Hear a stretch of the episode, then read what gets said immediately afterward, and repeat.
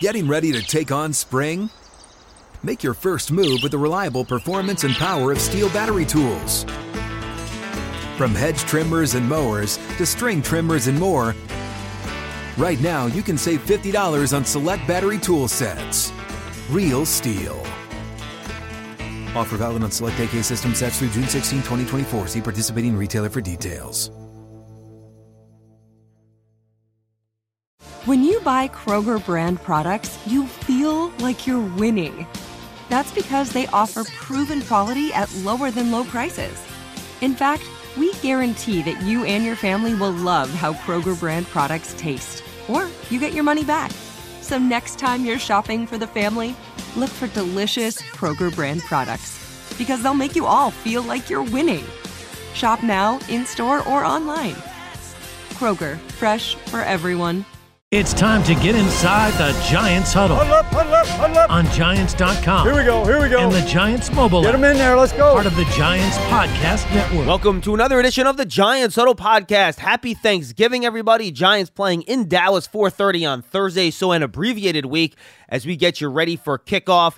Just a reminder, the Giants Huddle Podcast is brought to you by PSE&G, energy efficiency for game time and anytime. Visit PSEG.com/Giants for discounts, rebates, and home energy assessments. All right, packed show today. I'm going to talk to Mark Lewinsky, Giants offensive lineman. Lance Meadow and Paul Dottino preview the Cowboys. They go under the hood down in Big D with Cowboys play-by-play voice Brad Sham. And then Bob Papa sits down with Giants head coach Brian Dable. And don't forget, folks, go back on your Giants Little Podcast feed. The prior episode, Bob Papa talks to Eli Manning about the Giants' big win against Dallas in December of 2011, which basically propelled the Giants into the postseason. They would not have made the playoffs without that victory, and of course, onto a Super Bowl championship. Go back to last week. My interview with Greg Olson was also really interesting. I suggest you go back and check that out. All right, let's rock and roll. We lead off with my interview with Giants offensive lineman Mark Lewinsky. Mark, how are you, man? Good. How you doing? I'm doing great. All right, let's get right to it. How much did you guys even go back and watch the tape last week? You have 2 days to get ready. Yeah, I'm saying a lot of it's accountability on ourselves to make sure that we're watching what, right after the game, make sure that we get all the corrections that are needed. And, most of it's if there was any key things that we maybe need to work on or have an emphasis on. But, it rolls right into, a short week. We have a game on Thursday, so we got to make sure that we're preparing and doing everything that we can. And whatever may applied from the last game, use. But, we had to just wipe it clean from that moment. What were your takeaways when you had a chance to look at the tape? It just, the things that we talk about all the time, it's either we're executing or we're not, fundamentals, things like that. So just making sure that we're focusing in on all those key things that we talk about all the time. And we just got behind a little bit. So we were trying to play catch up. Anything Detroit did that was special to slow down the running game? I mean, Saquon, it was his lowest yardage total of the year. I think we just didn't execute in some moments, and we missed some things that when we, look back on film, there was even things that were there, but we just didn't go the right direction or something, where there was something maybe open that we just fell right into things that maybe if we had a second chance we wouldn't have done. Now, you had a lot of guys coming in and out of the lineup too, right? Tyree Phillips had to leave the game. John Feliciano had to leave the game, which means you had different guys on either side of you, and two guys in Nick Gates and Matt Parrott who were talented, but they were hurt in the preseason. So you didn't even get, spring and summer reps with these guys. So what was it like just trying to get in sync with those guys, but two brand new guys next to you in the middle of the game? I was actually happy during the week that those guys were actually getting splitting reps.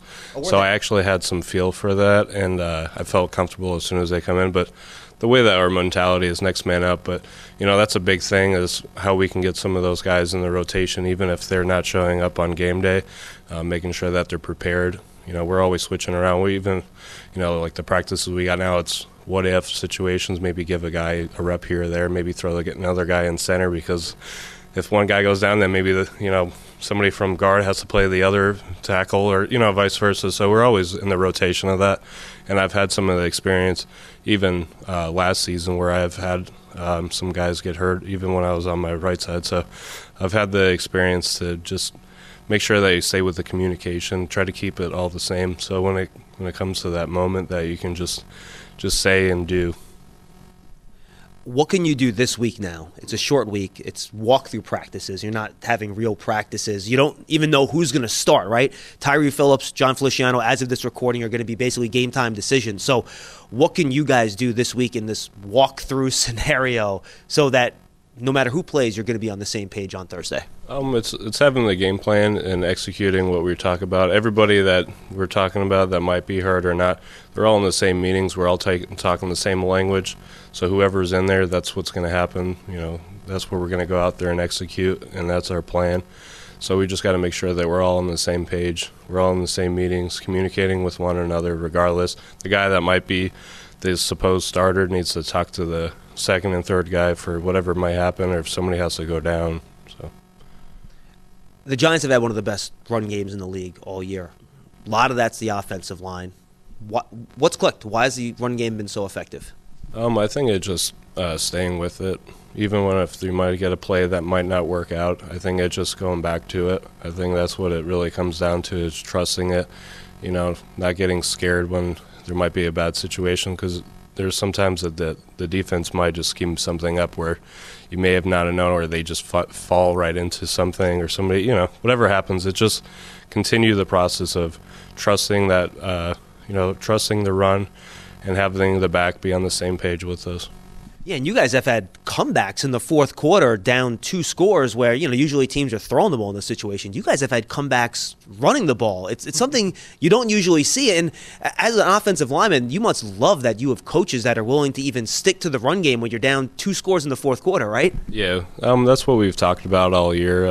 Going even into OTAs, you know, there was a big emphasis making sure that all the pass schemes and everything were in place. But, you know, there was a big reminder that when it comes down to it, we may not put as much time into it during practice. That's something that we were going to lean on and focus on. So I think it's just keep trusting the process and what we're talking about, just keep leaning on it and setting ourselves up for success.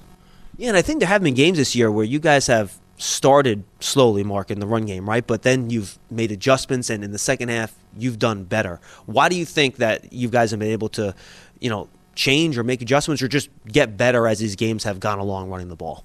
I think it's going to the, you know, there might be certain plays that we figure out they're not going to work the best for us, and it's lining up, seeing what might have worked, or the groupings of plays, and making sure that we just continue with those, make sure that we're running the plays that we had success in and setting up off those plays.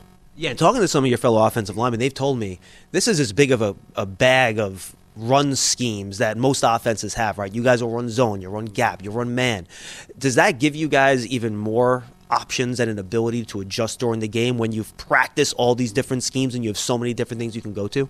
Yeah, we work them countless and just keep running, and you know, we try to keep a little bit of tempo with those as well, just to keep the defenses off guard. But I think it's great to have all those abilities, just so that, you know, we might go in the game, like I was saying, and there might be a certain play that they're ready and handled, but they might load up the box in the middle, and then we could be able to do something outside, vice versa, or have a little bit of deception, whatever we have to do. So we have all those plays up every week, and we have all those ready to go at any time. Is there a bread and butter run play for you guys this year? Is there a scheme that you think all right, if we need a yard, this is what we're doing, we need a couple yards, this is what we're doing, or is it really a week-to-week based on what the opponent's showing you type of deal? Yeah, I think it really comes down to what the defense is, what the schemes are. There's some moments where you just have to be ready to get the yard that you need to, regardless of what they're in. Sometimes they'll load the whole box up there, but it's like, hey, they might know that we're running that play there, and that's what it is. So it's just executing, making sure that we get the pad level and getting those yards when we need them. As a guy that's up front, can you explain for fans the type of impact having a quarterback like Daniel that can keep it on some of these run plays can have on the defense when you're seeing them scheme and react to what you're doing? Yeah, just what you're saying. There's even times where I'm like, I'm really glad that he took it, because they had every single guy in there. So, there's times it's having the ability to have a guy that can run and be able to make a play, because, you know, there might be a moment where we were like, oh, my goodness, I'm glad that he took off with it, because there was an extra guy that they brought from somewhere, or a safety, or, you know, some blitz. But those are the things that he's able to see and he has control of. Is that something you could have went to, you think, a little bit more earlier last week when you saw how much the Lions were kind of stacking your like primary run lanes? Possibility. But at the time, we're just going out there running the plays that we designed up. We can always go back and look at things and say, hey, we could have done this. But I think we were just making sure that we execute, or maybe seeing those things a little bit faster and adjusting on the fly. Are you liking New York? You having fun here? Yeah, I'm saying I'm really happy to be this close to home as well. It took me 8 years to get within under 2 hour drive of being home. So it's been a great and blessing to have all the resources and different things to do, and have the ability to just jump in the car when we have some time off and just be able to see family or do some kind of event or something like that. So, is that the plan after Thanksgiving? Once Thanksgiving, it would be great to be able to just get in the car and see and eat some turkey with some family and go back. Awesome. Let's talk about the opponent real quick on Thursday, Mark, before we say goodbye. Cowboys, you guys have seen them once this year already. What's the major challenge that their defensive front presents an offensive line?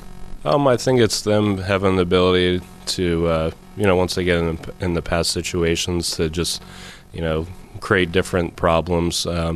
But I think it really comes down to just making sure that we have a game plan, executing what we see, and fundamentals mainly. I'm saying we just got to make sure that we keep the guys in front of us, make sure we're all on the same page. And we got to do whatever we can to just put ourselves in situations to be in and more manageable downs, which comes into running situations and starting it off early. So we got to just execute and do what that we're asked of.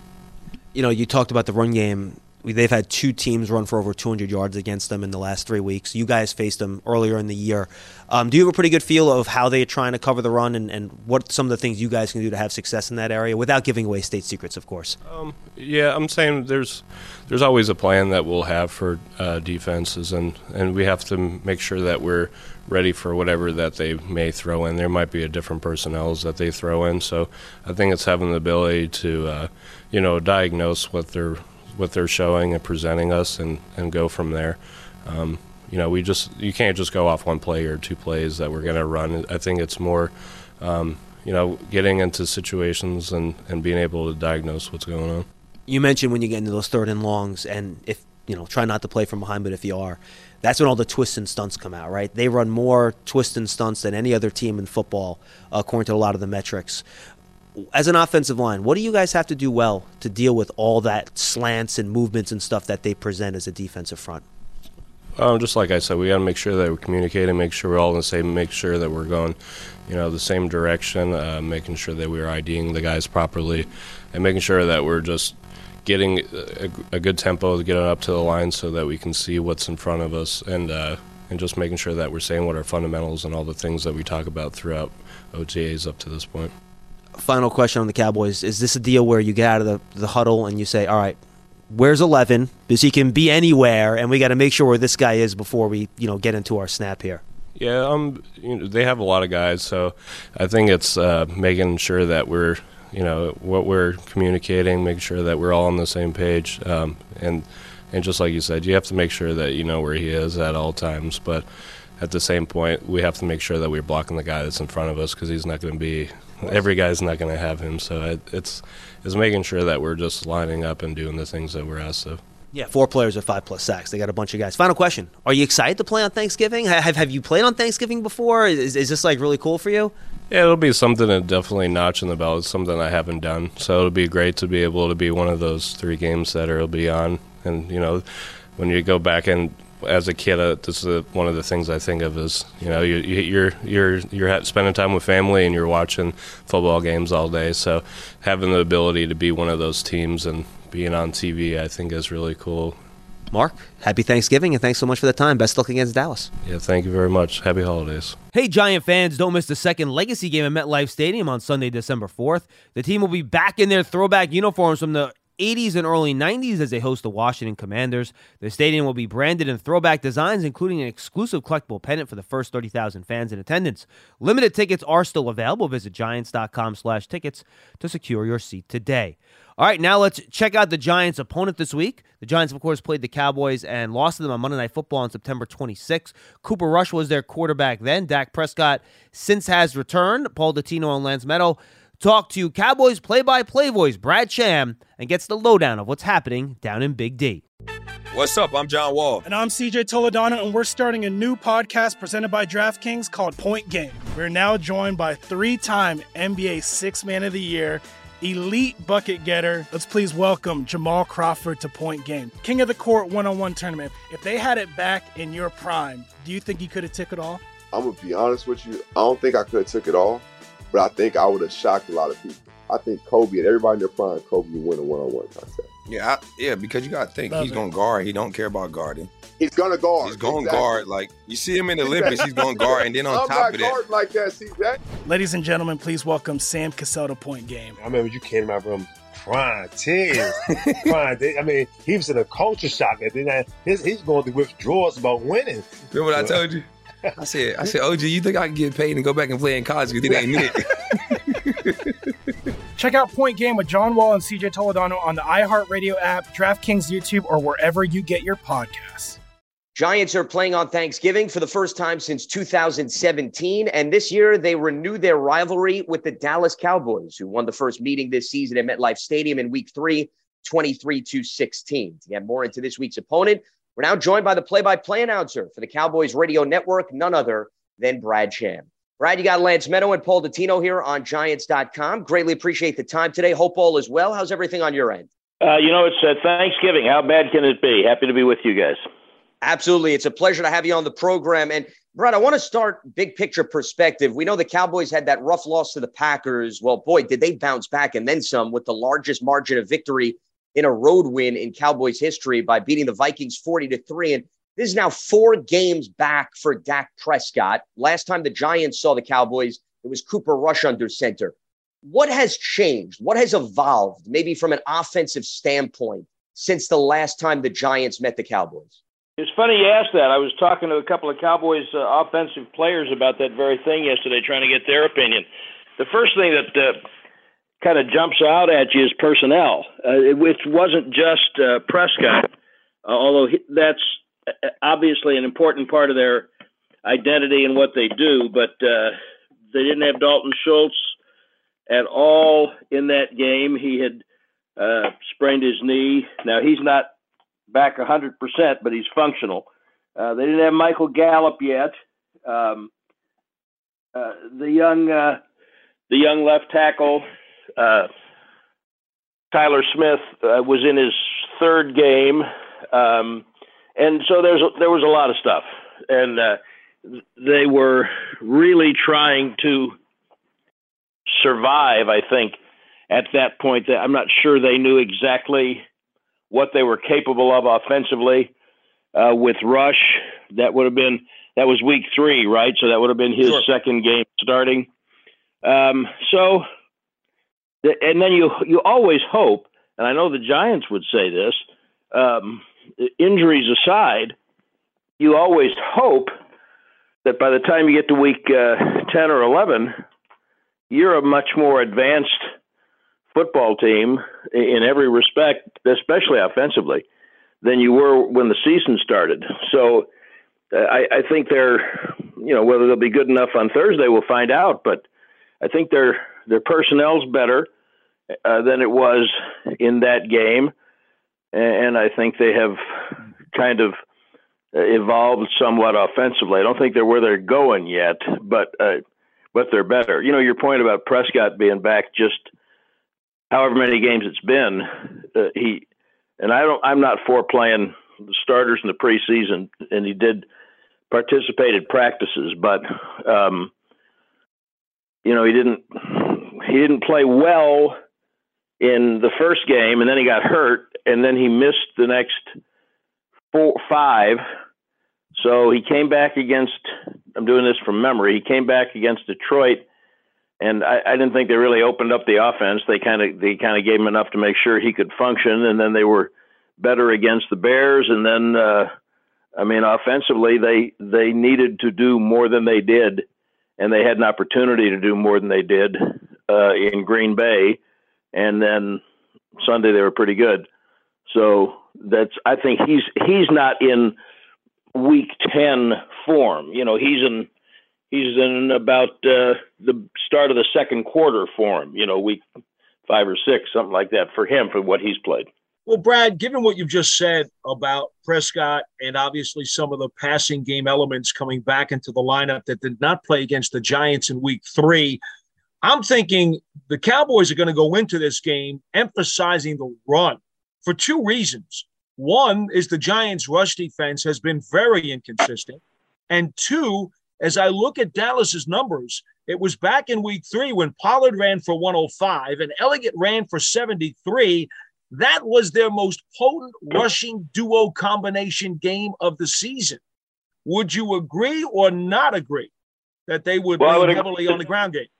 Yeah, I would agree that would be their starting point emphasis, but I think the main reason is that's who they are trying to be. That's who they said they wanted to be when the season started. Now, what Pollard has been able to do has kind of reinforced that feeling, I think. But I think it, football teams always tell you it's not about them, it's about us. And then when they get into the game, they still have to play to what they're facing. But having said all that, I do think that it's not because what the Giants have done against the run so much as it is, they just think that's their best way to function offensively, and it makes the passing game a little bit more efficient. They're adequate at wide receiver, but they're not the best in the league by any means. And when you have then good runners who can help set that up, I think that's the way to go. And I think that's how they feel. Brad, Paul brought up the rushing numbers from that Week 3 matchup against the Giants. And you look at Tony Pollard, it's not just what he's doing on the ground. It's what he's also doing as a receiver. He's got 100-plus scrimmage yards in each of the last 4, and he has 6 scrimmage touchdowns since Week 8. So clearly, it seems as if Kellen Moore is emphasizing to get him more touches. And I know Cowboys fans, I believe, were calling for him to get the ball more. What exactly are they doing? What has changed that they're now focusing on him more? Is it the Zeke injury that helped accelerate that? Or is it the fact that they believe they can tap into this unique skill set here? You know, I don't think it's changed so much as it is evolution. It's not like he's never caught the ball. He was mostly a receiver in college. Now you can make the assertion that he's a much better runner than pure receiver. But Sunday was a good example of how one of the touchdowns, the passing touchdowns to him, when they watched Minnesota tape, they thought they had a chance to get a matchup that they liked. And so, you know, it's a swing pass, a wheel route, but they were able to identify the defense and get the matchup that they hoped to get, and then just put the ball on him. He just catches it and runs. So it's not intricate, but it's kind of situational. I don't think they've changed. They've just given him the ball more. You know, Elliott missed some time. Elliott was really running well, and he's still running well. But he's a seventh-year back who leads the league in touches since he came in the league in 2016. There's not a back going. Maybe Derrick Henry, but I'm not sure he's human. There's not a back going who has the explosiveness that he had in year 7 that he had in year 1, especially when they touch it that much. It's just too punishing. And that's not the nature of the beast. Right now, Pollard's in year 4, and 4 years from now, he won't be as explosive as he is right now, but he is right now. So their challenge has been to find the best way to use both of them, and they're working on that. They're starting to get in that direction. I think part of what's going on with Pollard the more touches is partly because of the games that Elliott missed. Funny thing is, the game that he hyperextended his knee was either Detroit or Chicago. He came back in the second half after having that injury and scored twice and had one of his most explosive runs of the day. He's still very powerful, and he's good in close spaces. He's a different style runner, so I think they're using them both. You know, I mean, Saquon, for instance, is an unusual guy, and it's probably who Elliott wanted to be, thought he was when he came in, and very few of them get to year 7 and 8 and are still carrying it 30 times a game. A lot of us were brought up thinking that's what a lead back does, and we might just need to, that might have gone the way of pass defenses and the shift in baseball. And I mean, some things just change. Brad, let me go back to what you mentioned about Smith was kind of green at left tackle when they played the Giants back in week 3, but overall, I'm looking at a stat line that says only 14 sacks allowed through the first 10 games of the season. So I ask you, is that because the game plans have gotten the ball out quickly? Is that because the offensive line has performed much better in pass protection than maybe people thought they would? Or is it also part of the fact that the Cowboys do lean a lot on the run game?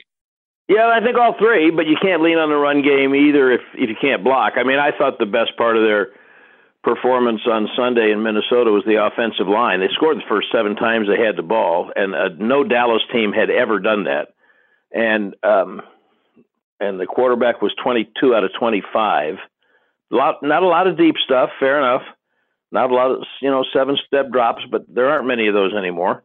And there were some, plenty good holes to run through. So, I think the offensive line has also evolved. Mike McCarthy talks a lot about September football. I'd never really heard the term in a coaching context before he got here, and I'm beginning to understand what he means, because we've all seen how the game has changed, and most of us think not for the better, since 2011 when the CBA was redone and strength and conditioning coaches couldn't get their hands on players in the offseason. Number of padded practices is reduced. I understand why the union wanted to do all those things, and it has not necessarily made the football better, and certainly not at the beginning of the year. So I think that a lot of times early, one of the things the Giants have done best, I think, is find a way to win some of those games early, while you're trying to get everyone flowing together in ways that you once would have done in training camp and preseason. I mean, I think we're all old enough to remember when players played in preseason. And now preseason is for the rookies and the guys trying to make the team for the most part.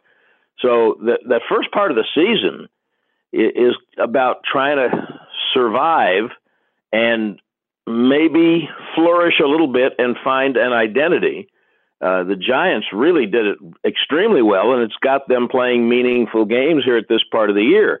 The Cowboys lost their quarterback in the first game, and they were confident in Cooper Rush, but they couldn't have possibly known that the defense would play as well as it did, and that Rush would play as well as he did, and that they would come out of the first 4 games that he played winning them all. So what's that have to do with the offensive line? I think you're just all growing. You were starting a rookie at left tackle. You were starting a left guard who, although he's in his 4th year, has, because of injuries, never been able to play consistently. You're starting a 3rd-year center,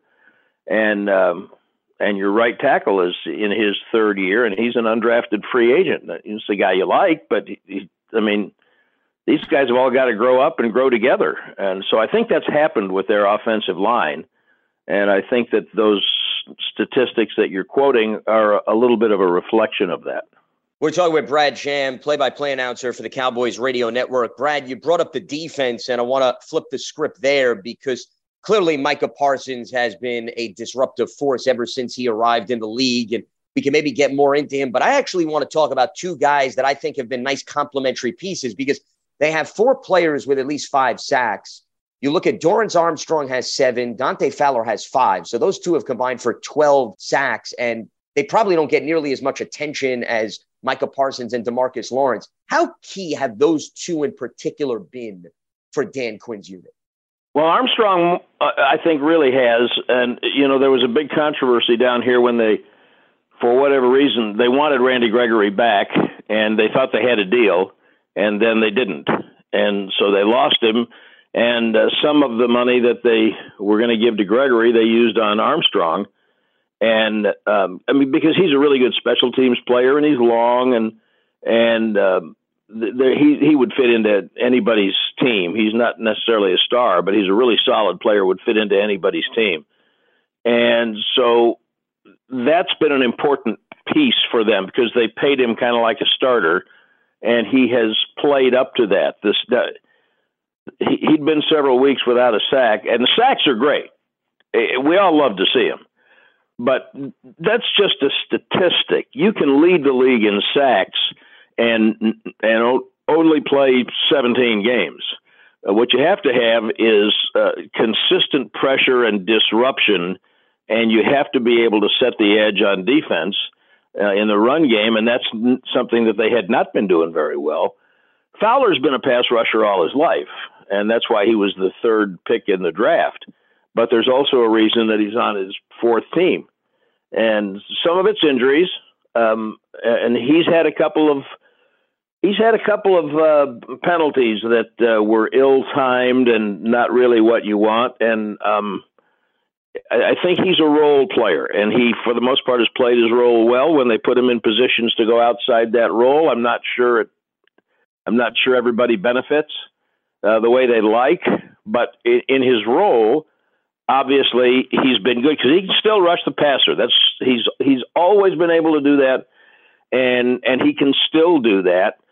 And so those have been important parts that, you know, they're still trying to figure out what to do with Parsons completely. I mean, sometimes, look, they didn't draft him to be a pass rusher. If you saw him at Penn State, I did get a chance to see him in college, did a bowl game that he played in, and he's one of the most amazing sideline-to-sideline guys you've ever seen. But what the reason that people have buzzed about him since last year is DeMarcus Lawrence got hurt, and they, in an emergency, said, let's see about you rushing the passer more, and we've seen what's happened. And he's still immature. He's still a young guy, still learning. But he's clearly an unusual talent.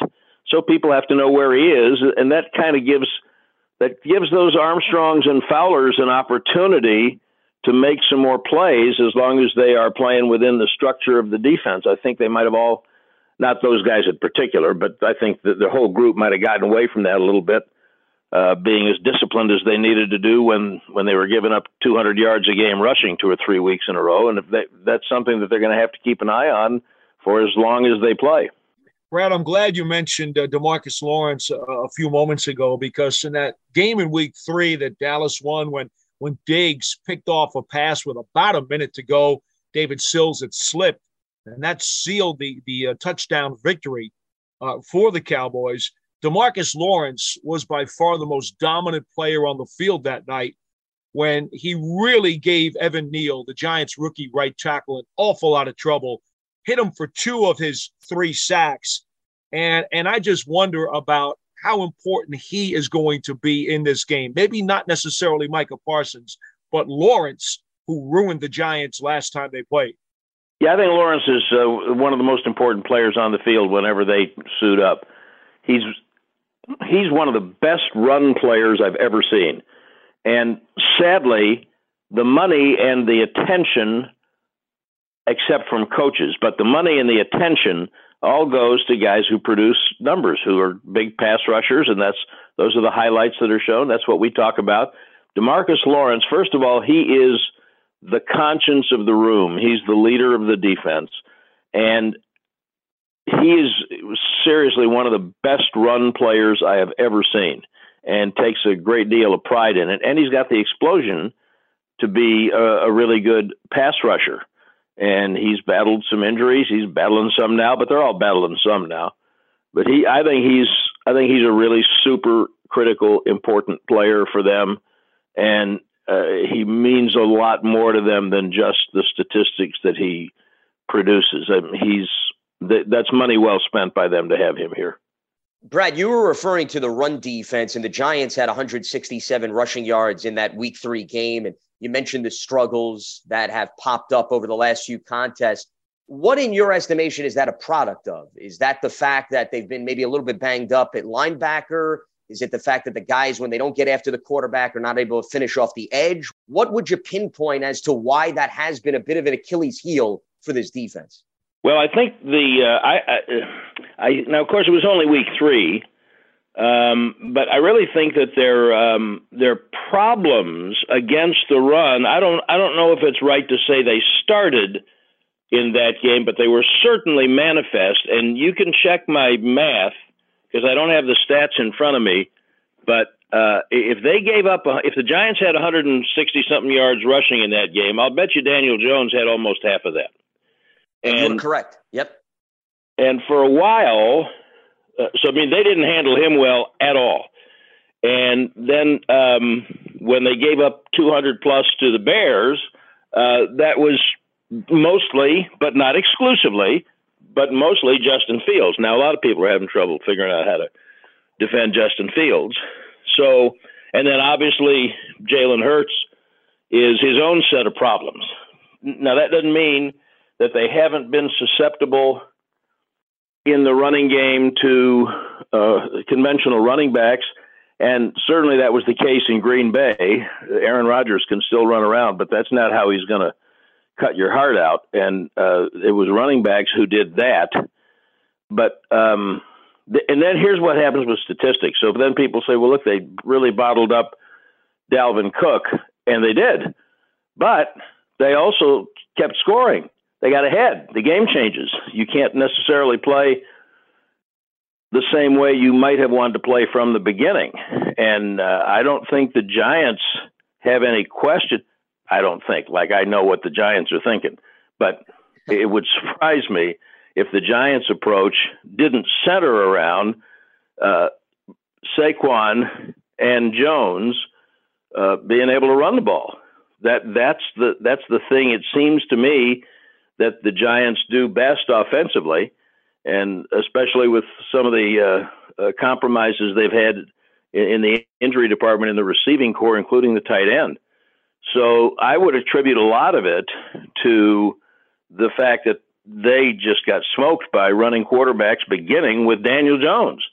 And then I think they got a little sloppy, and I think they did not play technique the way they wanted to. And I'm not sure, I can't prove this, but I'm not sure that some of those guys didn't get stars in their eyes over all those pass statistics, those sack statistics that you were quoting before. They're young men and competitive, and they want to do well, and everybody's telling them doing well means sacking the quarterback. And that's not the only thing that is doing well when you're playing defense. And I think McCarthy said last Monday after they'd lost to Green Bay, he said pass rush is a privilege, and that means you got to play the run. You can't be decimated in the running game. So I think all of those, they're human beings, and they can play better than they did. In a few days, they didn't play so well. So I think all of those things were the biggest factors in why their running numbers were not good. It's interesting. We are starting to get close to the time of the year when the overall statistics that we will all quote mean less, because they include parts of the season that are really not relevant anymore. And I wish that the league did a better, more accessible job of breaking down team statistics by quarter. I'd like to know what the last 4 games, what they've done. You can do it. You can figure it out. But that, I think, is more relevant. So when we get out of this, I think McCarthy said he is one of those coaches who likes to break the season down into quarters. I've known coaches who like to do that, and I've known coaches who did not view it that way. He's one who breaks it down into quarters. So I think he said, since we're on an odd number now, that the five games they were embarking on after the eighth one, that was going to be the third quarter of the year. So that's where we are. And then when we get to the fourth quarter, it'll be more important to me to see what they've done in the last four or five games than what their seasonal numbers are. They'll have more meaning. Well, Brad, my final question actually does revolve around a stat, but I think it's one that holds up no matter what time of the year you're talking about, and that is the turnover ratio, because Dallas has only given up the ball 9 times, and yet they are +7, which is tied for third in the NFL in takeaway ratio. They have been really good at protecting it, and this even with the fact that Diggs only has 3 interceptions on the season. To have that good of a ratio and yet not have a ton of picks tells you how incredibly important of value that they have placed on ball security. Yeah, there's no doubt. That's one of the things they lead with, and that's a great example of a statistic. I read, they led the league. I'm pretty sure they led the league last year in turnover differential. It was the best. I don't know if it was the best they'd ever had, but it was close.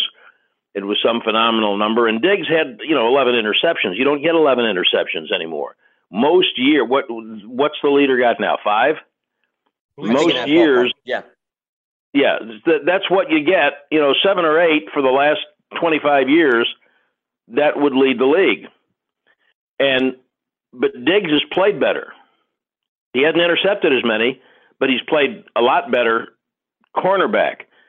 The interesting thing that I saw early in the year was, I don't remember the exact number of years, but I think it was 10 or 15, that number of years going back, the team that led the league in turnover differential, the next year, their differential dropped off. I can't tell you the reason for that, except that maybe a lot of these takeaways are circumstance, but no team has repeated as the leader in turnover differential for at least 10 years, and I think it's more. So it starts with exactly what you said. You can't give it up. Ball security is really important. And that's one of the things that Rush did so well when he was playing. And then Prescott came in, he threw 2 in one game. And so that's something that he has to be very conscious of.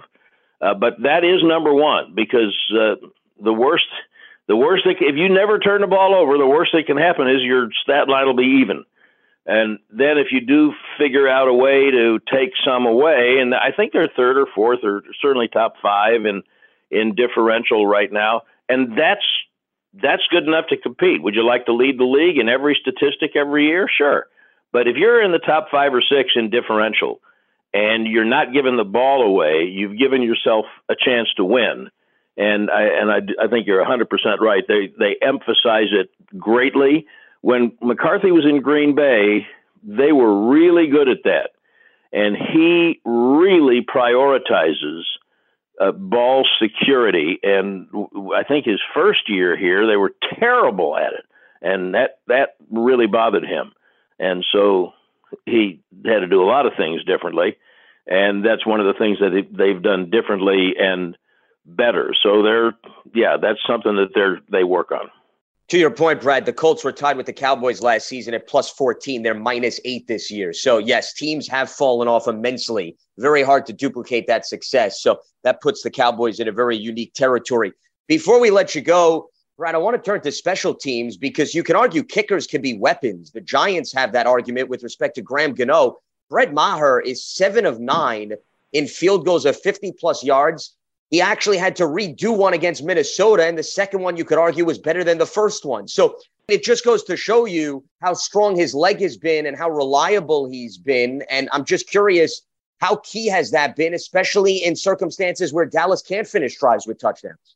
Yeah, you know, I'm really glad you brought that up, because one of my favorite things, after I've been doing this for a while, and as you know, you get around teams, and there are always, on teams that do well, there are always some stories that you really hope a lot of people get to know, because they're great stories. So, you know, they had Maher before. They had him.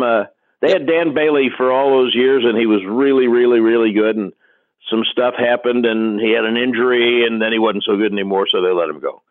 Then they couldn't find one, so they had Maher, I'm going to say 3 or 4 years ago, and he had the strength in the leg. I mean, he made a 63-yarder when he was here before. He's always had a strong leg, and that last year they had him, I think it was 18, could have been 19, he was a little erratic. You know, it's funny, if you look at kickers, I think the only place kick, no, that's not right anymore, but the first place kicker in the Hall of Fame was Jan Stenerud, and I'm old enough to remember him. And if you go back and look at his statistics, I think he was like 50-something% on field goals for his career, maybe in the 60s. Well, if you're not in the 90s now, we can't win with you. So it's really changed. And so the thing about this team, so they go to training camp, and they'd had Greg Zuerlein, and he was erratic last year. They let him go. He signed with the Jets. Now they don't know who their kicker is. And they had a young fellow, Liram Hairulahu, who's been with several teams, been with them a couple of times.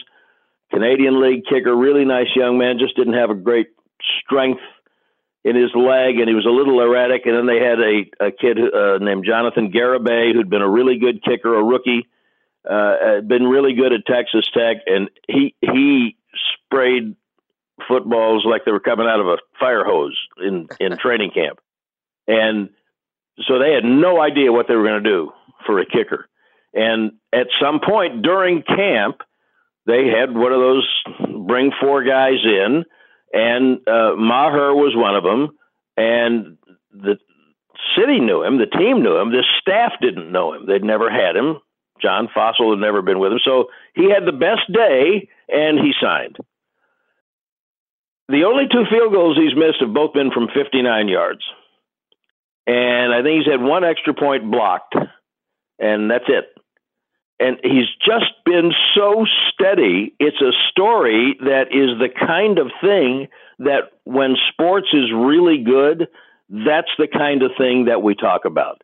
It's guys who are good guys who handle adversity, experience it, handle it. They're not all over the board emotionally, and they're great teammates. He's just the same guy all the time. And I noticed, because, you know, we look at a monitor also while we're doing the game, and I noticed after that ridiculous decision to make him kick it again, it was one of the few times I've ever seen him stop and take a deep breath. They did a close-up of him, and he stopped, and he did a deep inhale. And so I talked to him after the game. I said, I don't think I've seen you do that before. Did you need to recenter yourself after that first one? He said, yeah, it was a little frustrating. I just want to make sure I was just right in the right. I mean, he changes, you know, and Gano does this for the Giants. When you have a kicker that you trust, it changes offense. It changes the way you call the game, because you don't have to get to the 30-yard line to have a chance. I mean, it may give you 10 yards of field position. And then you have to take the weather into account also, which is one of the reasons they didn't try an overtime field goal in Green Bay, because the end of the field he was going to, the ball was just dying. It's cold. Indoors, that's not a problem. And so I think the Giants feel the same way about Gano. There are some of these guys, when they're going good and you believe in them, just send them out there. 55 yards, doesn't matter. Go. And I still get a little nervous when any team, unless it's at the very end of the game or the half, tries one of those 50 plus, because the field position you give up, if you miss it, is punitive. But when you never miss, you kind of like your odds. And one reason I would like to see them continue to do well is that so more people will do what you just did and talk about him and ask about how did he get here, because no one saw him coming. And when they signed him in training camp, this is another reason I don't pay any attention to fans. The reaction was, oh, God, him again? We're going to get him again? Well, now he could be elected mayor. So that's how that stuff goes. But he's been a really good story. Absolutely. And that's how quickly opinions change, as you can attest to, Brad, in the National Football League. He is Brad Sham, play-by-play announcer for the Cowboys Radio Network, as the Giants collide with the Cowboys on Thanksgiving for the first time since 1992. Brad, can't thank you enough. Greatly appreciate the time and the insight. Happy Thanksgiving, and look forward to the game on Thursday. Yep. Thank you, guys. Thanks for having me. We hope everybody has a great, safe Thanksgiving. What's up? I'm John Wall. And I'm CJ Toledano, and we're starting a new podcast presented by DraftKings called Point Game. We're now joined by three-time NBA Sixth Man of the Year, elite bucket getter. Let's please welcome Jamal Crawford to Point Game, King of the Court one-on-one tournament. If they had it back in your prime, do you think you could have took it all? I'm going to be honest with you. I don't think I could have took it all, but I think I would have shocked a lot of people. I think Kobe and everybody in their prime, Kobe would win a one-on-one contest. Yeah, because you got to think, he's going to guard. He don't care about guarding. He's going to guard. He's going to guard. Like, you see him in the Olympics, he's going to guard. And then on top of that. I'm not guarding like that, see that? Ladies and gentlemen, please welcome Sam Cassell to Point Game. I remember you came out from crying tears. I mean, he was in a culture shock. And then he's going to withdrawals about winning. Remember what I told you? I said, OG, you think I can get paid and go back and play in college? Because it ain't it. Check out Point Game with John Wall and CJ Toledano on the iHeartRadio app, DraftKings YouTube, or wherever you get your podcasts. The Giants' official connected TV streaming app, Giants TV, brings video content and game highlights on demand and direct to Big Blue fans. Giants TV is free on Apple TV, Roku, and Amazon Fire TV, and the Giants mobile app. We thank Brad Sham, the voice of the Cowboys, for joining us. Great work as always. And now we move on to Bob Papa with the head coach of the Giants, Brian Dable. It is with great pleasure I welcome in my co-host and the head coach of the New York Giants, Carl Banks, and Coach Brian Dable. And Coach, short week for you. Got to put the game against the Lions to bed. How much can you really go back and study it?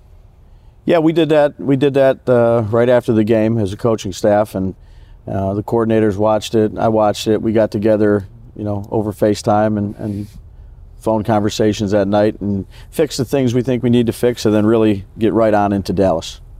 Coach, when you look at the Dallas team and what you have to erase, we talk about short memories all the time, but it's not the physical now. It's making sure that the guys are mentally prepared and focused, because the mental should click when the game starts, because everybody's dealing with it on a short week. Yeah, Thursdays, you always have to have a good schedule set in place for them.